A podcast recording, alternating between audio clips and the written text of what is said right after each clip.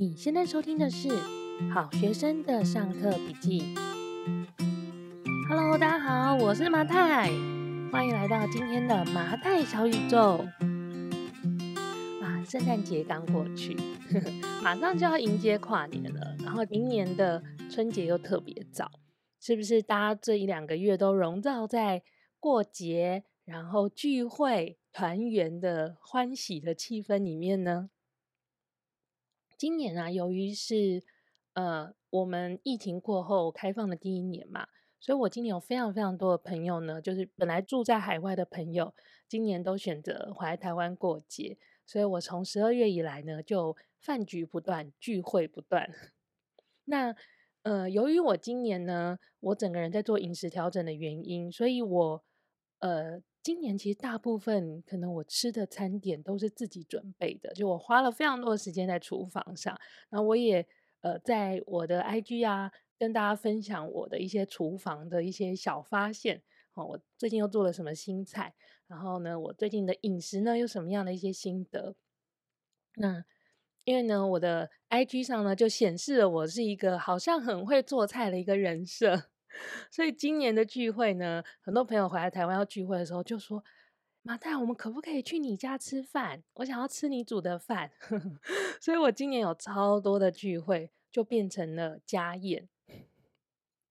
其实我一直以来呢，都是一个特别怕做家宴的人，因为我虽然平常煮饭给自己吃，或是煮饭给太太吃都没有问题，就是 处理个一两道菜呢，我就会。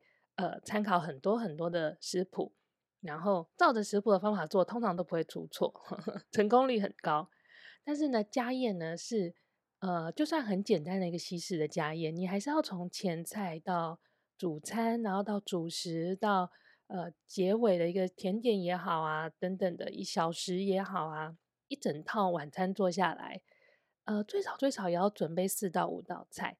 那到这种需要同时准备很多道菜的时候，就是我出差的时候。这时候我觉得特别的佩服我妈，因为 每个人的妈妈应该都，哎，不是每个人，但是大部分，到我妈妈啦，她真的是像过年的时候信手拈来就是十道起跳的，我真的都非常佩服他们的时间管理能力哦。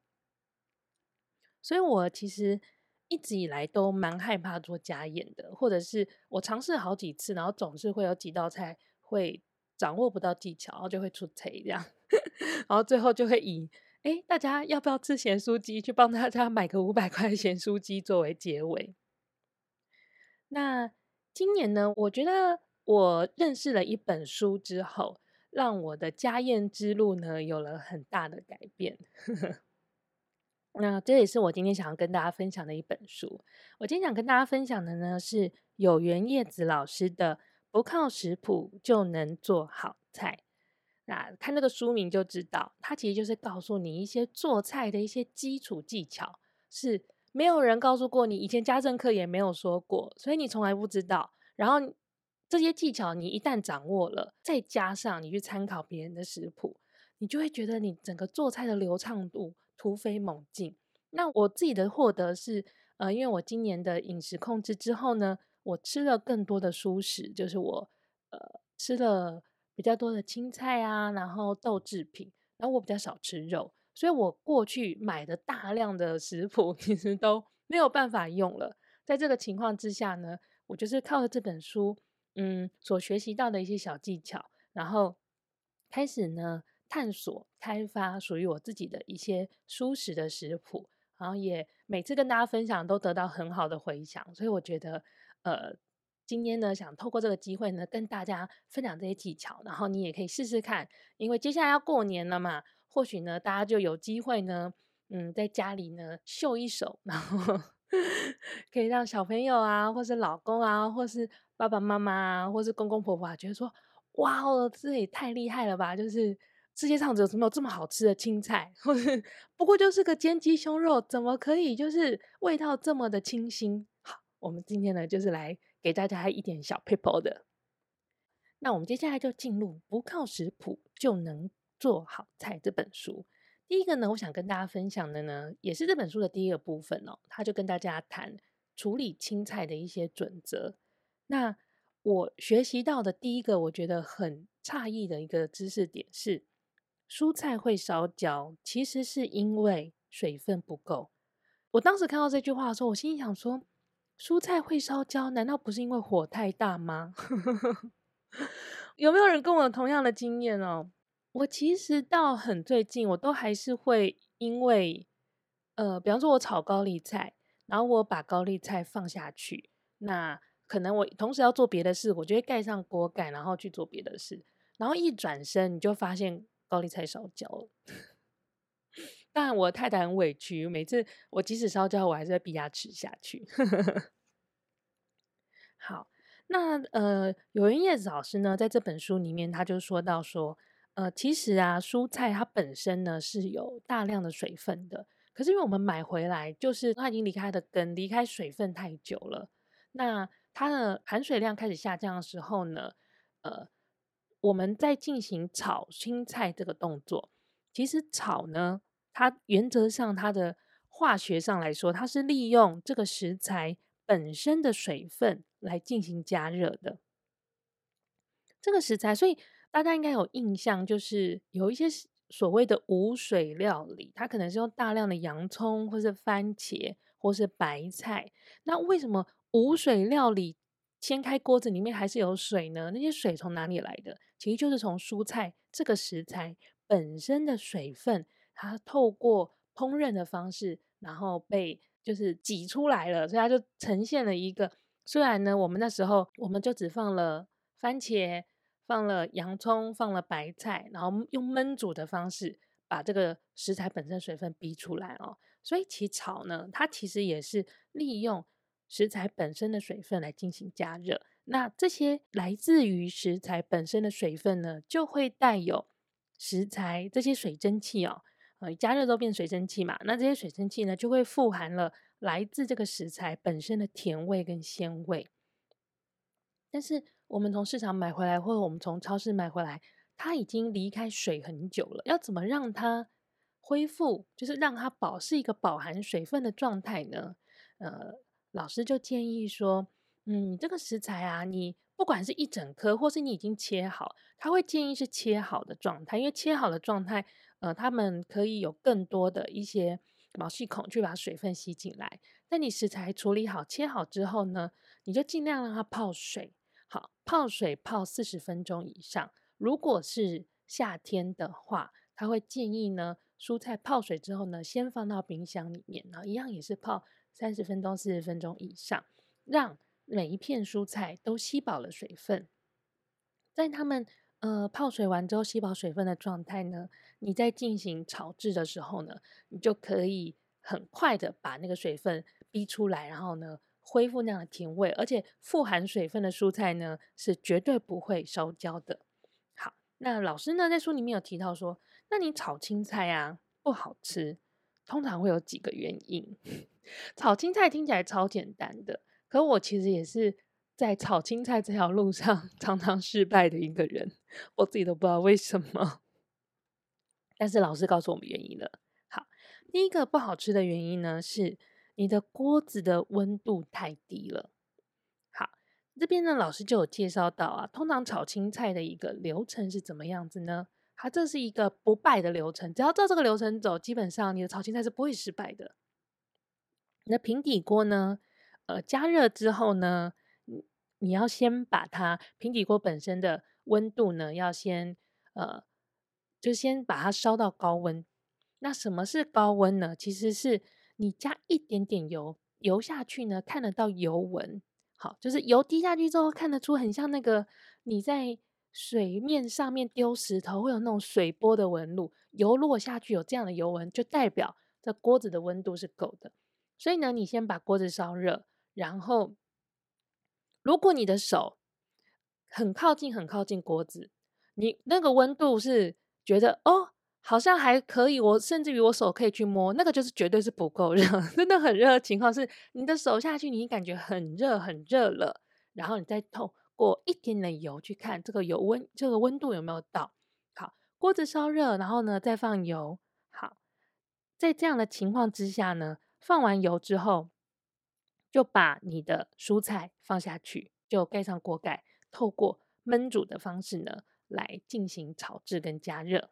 好，所以通常你会不好吃，会觉得说好像那个蔬菜本身的水分呢已经被挥发的太久了，呃，已经没有什么水分了。其实通常都是因为你一开始你的锅子的温度就不够，所以你的蔬菜为了要熟，就要待在锅子里的时间比较长，它的水分就流失掉了。好，第二个呢，不好吃的原因呢，会是因为蔬菜本身的受热不均匀。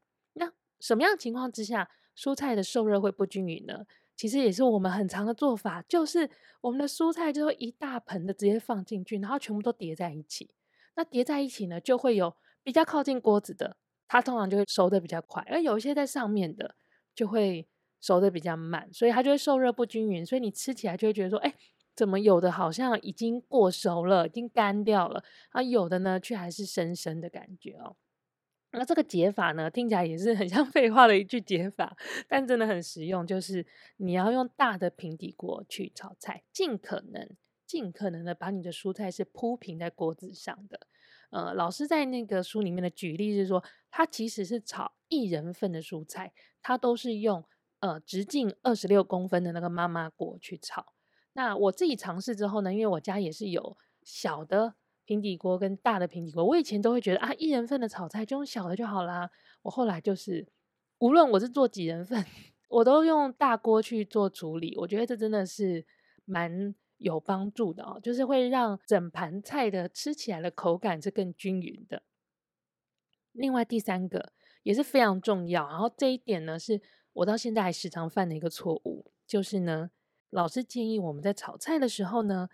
不要不停的翻炒，把菜平铺上去之后，等一面熟了，然后再翻另外一面，然后另外一面熟了之后就起锅，这是最完美的熟度。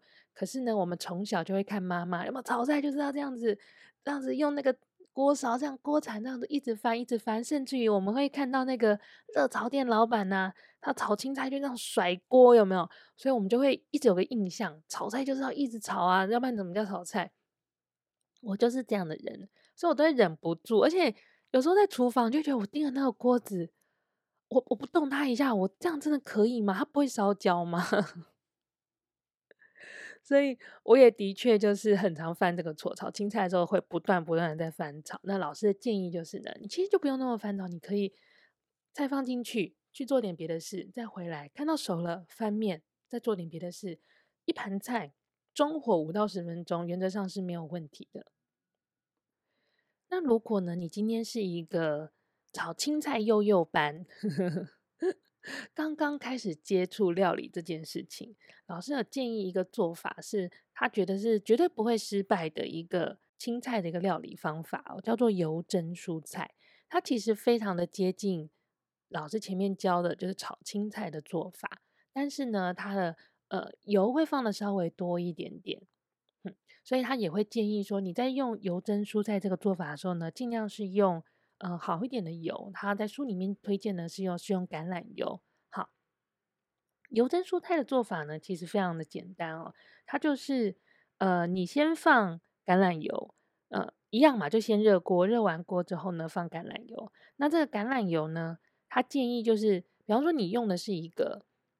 呃，锅底直径二十公分的这样的锅子，那个油是要放到至少就是整个锅底是可以被覆盖的状态，不是厚厚一层哦，但是也不能够就是你那个油放上去，然后转一圈是没有办法整个锅底都被覆盖的哈。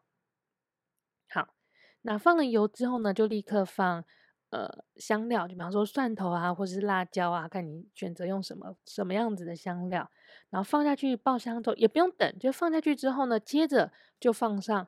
大量的蔬菜，那因为我们等一下会盖锅盖，因为我们是用油蒸的方式，所以呢，这边的蔬菜呢，你就可以不要炒青菜，它只能平铺，它就是可以，你要放多少都可以。然后这样子的手法呢，其实在嗯处理菇类特别适合。那因为菇类其实呃内含的水分非常的多嘛，所以呃通常就是你放了超级多的菇，什么蘑菇、袖珍菇等等的。可是最后炒出来只有小小一盘，所以如果你在炒菇类或油蒸菇类的话，你就是尽量的放哦，大胆的放，不用担心。而且菇类的那个热量也不高，所以是可以放心大胆的吃。好，你这边呢就放入了大量的青菜或者菇类之后呢，你就撒一把盐巴啊，大家一定会觉得在料理的世界每次都讲不清楚到底要放多少，真的很烦。呃，我通常做这个做法的时候呢，我就是会先用我的拇指跟食指捏一把，然后直接撒进去，然后我就盖锅盖了哈。盖完锅盖呢，你就把火调到中火哈。呃，大火只是拿来热锅用的，可在其实在做这个料理的过程中，全部都是用中火就可以喽。好，中火呢，你大概呃焖煮个五到十分钟。如果你今天是菇类的话，我觉得五分钟是很够的。但如果你今天是，比方说高丽菜。或者是莲藕这种，就是它其实厚度比较厚一点点的，那你可能就要拉到十分钟。所以还是取决于你使用的食材。那这个油蒸的做法呢，就是真的很简单，你就是时间到之后呢，就锅盖打开，你就可以盛盘了。而且这样子的做法啊，如果你有吃面包的话，它那个油蒸菌菇，然后沾面包，我觉得超级好吃。世界没，这也是。呃，在西班牙料理很常用的一个 tapas 的一个一个做法，好，通常他们就是用油蒸的方式，然后呃，如果是西班牙料理，它通常会加呃那个巴萨米克醋去做一点调味，然后或者是加黑胡椒。那如果你是菌菇的话，我啦，我自己在做油蒸菌菇的话，我会加巴萨米克醋跟酱油。我觉得他们两个 mix 起来，呃，当他们俩比例是一样的，我通常都各放一小茶匙这样。我觉得他们的味道呢，真的是非常非常的提鲜的一个味道哦。好，讲完了蔬菜的做法呢，很多人呢一定是跟我太太一样，跟陶迪一样呢是肉食动物。你让他吃菜，然后没有肉让他配着吃，他一定会跟你 complain。所以我们接着呢就会说到煎肉呢，到底要掌握什么样的技巧呢？那嗯，有缘叶子老师呢，他在书里面提到说，煎肉啊，厚度比大小更重要，因为大或小其实就是不外乎就是你吃的分量，对吧？但是你在选肉的时候，你除了去在意你要吃多少的量，那个肉本身的厚度呢，它就会关系到你在煎肉这个料理的过程中的成功的可能性哦。好，那老师建议，如果你今天选的是牛肉、牛排。请你要选两公分以上的，就是厚的牛排，因为薄的牛排呢，其实非常非常非常容易过熟，大家应该都有这样的 经验啊。就是像我以前就是刚开始做菜的时候比较傻，常常会去，比方说什么顶好超市啊，买那种很薄一公分左右的牛排，然后回来煎就过熟，就觉得好硬哦。那时候就想说，牛排又不好吃，自己煎牛排怎么这么这么逊？那别人煎都很好吃。如果你今天呢要煎牛排的话，记得要选两公分以上的牛肉。那如果呢你是要做猪排的话呢，请你选一点五到两公分，不要超过两公分哦。因为嗯、猪肉它本身那个熟的话呢，因为猪肉必须吃全熟的，所以你太厚的话，其实你不好处理哈。好，无论你是煎牛肉还是猪肉，请一定要掌握的一个要点就是。锅一定要热，这跟炒青菜一样，锅一定要热。那你热锅之后呢？你的料理的过程中都是使用中火的。热锅的时候你可以用大火，锅一定要热。但是你要放肉之后，就可以把火呢调到中火了哈。好，它这边呢有讲到几个就是煎肉的一个大的一个概念吧。不管你是用什么样的肉。第一个呢是，请你务必确保肉是回到室温的状态再煎。我其实就常常掏家包，然后我自己都会知道，我这一次就要煎失败，就是临时想要煎牛排，然后才把牛排从冷冻库拿出来，然后就让它泡水，想要那个赶快解冻。其实我每次这样做，我都知道这个煎牛排绝对会失败，因为其实让肉。自然的回到室温，它真的才是最好的煎制的状态哈。所以如果你有，就是你还是料理，可能有些东西，有些食材你要提前做准备，你很难就是当下从冷冻库拿来就是最完美的状态，除非它是那种微波啊，马上加热就可以吃的食物。好，第二个呢是你一定要中火慢煎。我觉得在很多的料理。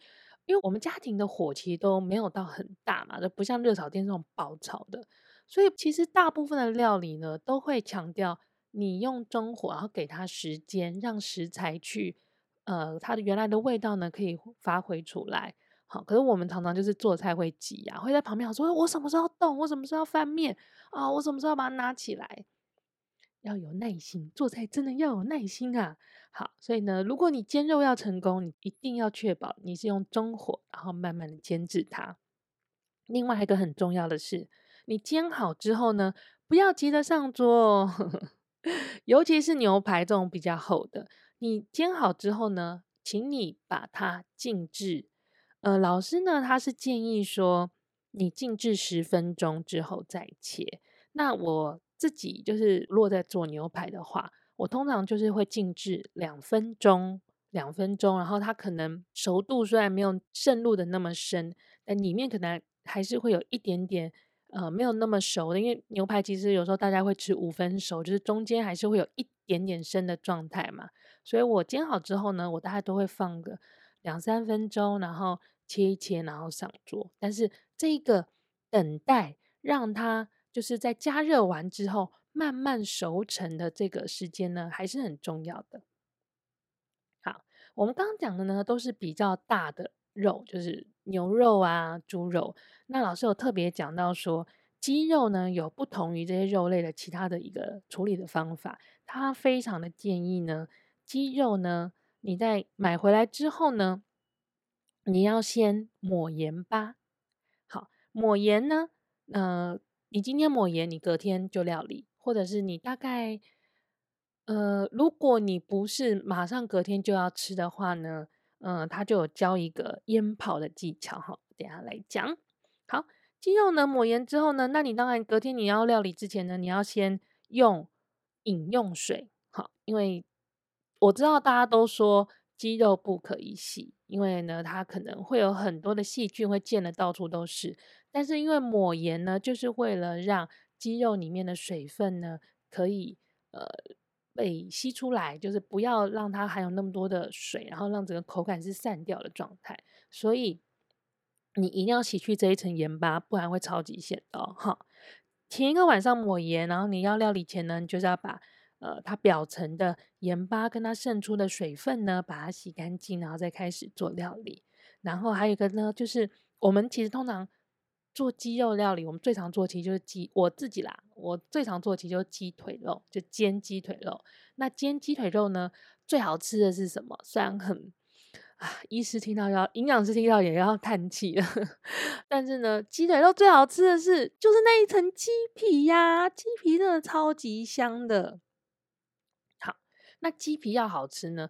今天你怎么，然后在鸡汤里面那种泡的软软烂烂鸡皮，你一定就是像我，就是二话不说把它扒掉。但是那种煎的脆脆香香、油油，然后有口感的，然后又富含的油脂的味道那个鸡皮，你绝对舍不得把它剥掉。就像每次我吃炸鸡，我都知道那些鸡皮很油，可是我还是舍不得把它剥掉。我觉得它太好吃了。所以，怎么样确保你煎鸡腿肉的那个鸡皮可以脆脆香香呢？记得哦，就是你呢在煎鸡皮的时候呢，当然第一个维持中火哈，对，你不要火太大，你就不用担心它会外面焦里面生的问题，维持中火。第二个呢是千万不要盖锅盖，你一旦盖锅盖，所有的水蒸气就留在那个锅子里了。一旦有水蒸气，你的鸡皮就没有办法达到你所想要的那个脆脆、香香、焦焦的口感了。啊，想到那个口感，我就是忍不住吞了一个口水。我虽然很久没有吃肉了，但是呢，还是觉得啊，想到那口感，还是觉得非常的诱人呐、好，那刚刚有说到，就如果你买回来你的鸡肉，可能你现在处理它，可你不确定你隔天能不能吃。那老师有教一个技巧，我觉得也是非常美味一个技巧呢，叫做腌泡的技巧。腌泡呢，其实呢就是一样是鸡，然后你呢就先抹盐，抹完盐之后呢，你放上一些呃蒜头。你如果你想要蒜味很浓的，你就可以把那个。蒜切成蒜末，好细细碎碎的啊！你觉得不要这么浓，你就切蒜片，或者更不要那么浓。你知道一点点味道，你就是呃稍微把蒜压一下就放进去也可以。其实就取决于你希望这个蒜在这个腌制鸡肉的过程里发挥多大的作用。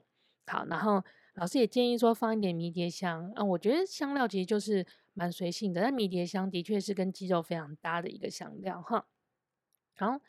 呃，在鸡的表皮呢抹盐，放大蒜，放迷迭香，然后呢，一样呢就倒入了呃橄榄油，然后这橄榄油呢，就是它大概是要能够嗯稍微稍微盖过鸡的这样子的一个厚度，所以其用油量还蛮高的哈。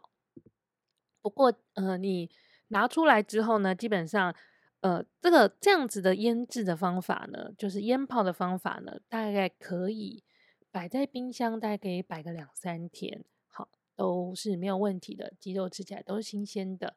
然后这个呃，你拿出来，其实基本上就我通常都会用煎的方式来处理啦。然后那些油其实也还是有机会可以就是再去做利用的，因为它本身其实就是有点香料油的状态。可是你要知道，它是泡过。生的鸡胸肉的，所以它呃接下来再度使用，它还是必须呃经过呃被确认过的一个加热的环节啊。好，接着呢就要讲到，我觉得这是因为这是日本人非常会吃的一个食材哦，就是鱼。我不知道你是不是一个很会吃鱼的人，嗯。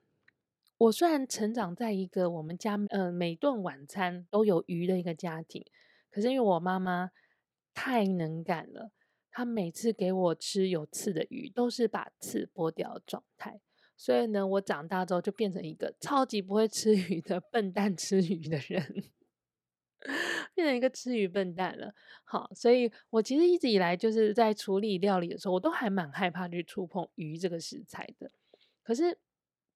鱼真的好好吃哦，就是你真的掌握了它的那个 料理技巧之后呢，它真的是好美味的一个食材哦。然后因为台湾取得鱼又很容易，你去市场真的有各式各样的选择诶。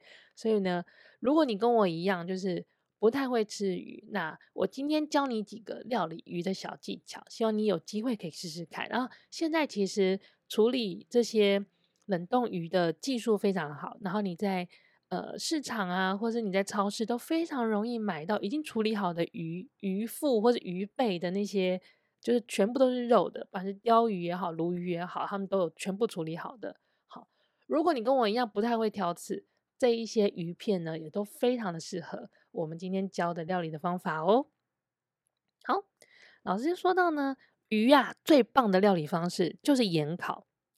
我现在脑子里就立刻浮现在那个曼谷的夜市，有没有？他们用盐把那个鱼封起来，然后放在炭火上烤，超好吃，超嫩。对，这个做法真的超好吃。我其实在家里就是买鱼，我一开始会做的就是盐烤的方法。我觉得真的是盐烤是没有失败的。好，盐烤要怎么做呢？第一个呢，盐烤呢，这个做法绝对不会失败，只是它的材料多了一点点，呵呵，要先把它收集完整。第一个呢是你要先用细盐在鱼的表面，就是稍微涂一层，然后放一下下。这个做法呢，主要也是要让它出水，然后让鱼肉可以更紧致哦。好，这个细盐，然后它出水，你放一下下，它出水之后呢，其实你大概就放个十分钟吧。那你就一样把表层的盐。洗掉，然后呢，再铺上粗盐。好，在盐烤这个阶段呢，为什么最后是要铺粗盐呢？其实最大的原因是因为，如果你铺的是细盐，那个盐的分子比较小，它就很容易味道会渗进去，你的鱼肉有可能会太咸。所以粗盐呢，它是完全可以保留那个鱼本身的原味哦。那呃，过去呢有一些做法，比方说他们为了呃，让盐呢是形成一个硬硬的壳在鱼的表面，他们是会加那个蛋白下去。那我自己实验下来，其实用粗盐也是 OK 的，不一定要就是加蛋白。因为如果你呃盐，然后加蛋白，然后你要做的像那个曼谷夜市的那一种呃盐烤鱼的话，通常都会蛮费盐的，就要用很多很多很多的盐哦。所以我会比较推荐用粗盐的做法。那另外呢，刚才讲的那个腌泡鸡肉的技巧呢，也可以用在鱼类哦。它就是一个油渍的技巧哈，一样就是呃，鱼买进来之后，表层放盐，然后加大蒜啊，或是一些辛香料，然后用那个橄榄油，一样是就是覆盖过它表面的这样子的一个厚度。好，这样子油渍过的鱼呢，拿出来之后呢，你可以直接就是用烤的，或是用煎的啊。有如果你没有烤的那个工具，你可以直接上平底锅去煎。那或者呢，老师还推荐一个做法是，把它从油里面捞出来之后，加白酒。这边讲的白酒是那个红白酒的白酒，就是 white wine，加白酒，然后呢用蒸的啊，不管是哪一种方式呢，也都非常非常非常的美味。呵 呵 鱼就是这么的简单，我真的觉得，嗯，我很后悔，我这长了这么大之后才认识。鱼这么的料理，不然我其实因为我们通常处理肉类，我不会看到，即使是鸡，我们现在如果在超市买，我很少看到鸡的本体本人，我就会看到鸡腿或是看到鸡胸肉一片一片的肉。可鱼其实你很容易就处理到它整个身体在那边，所以通常像我自己作为料理新手的时候，我就蛮害怕处理鱼的。它真的太美味了，所以如果你有心要探索一下料理的世界，我觉得鱼是一个很值得你好好的去品味它的一个食材哦。好，那今天分享的内容呢，就来自有缘叶子老师的《不靠食谱就能做好菜》，希望今天这些小 tips 可以帮助你呢，从现在呢到过年或到之后，你的料理生活呢都可以丰富多彩，而且都可以。掌握技巧，成为小厨神哦！好，今天的麻辣小宇宙就到这边，我们下礼拜见喽。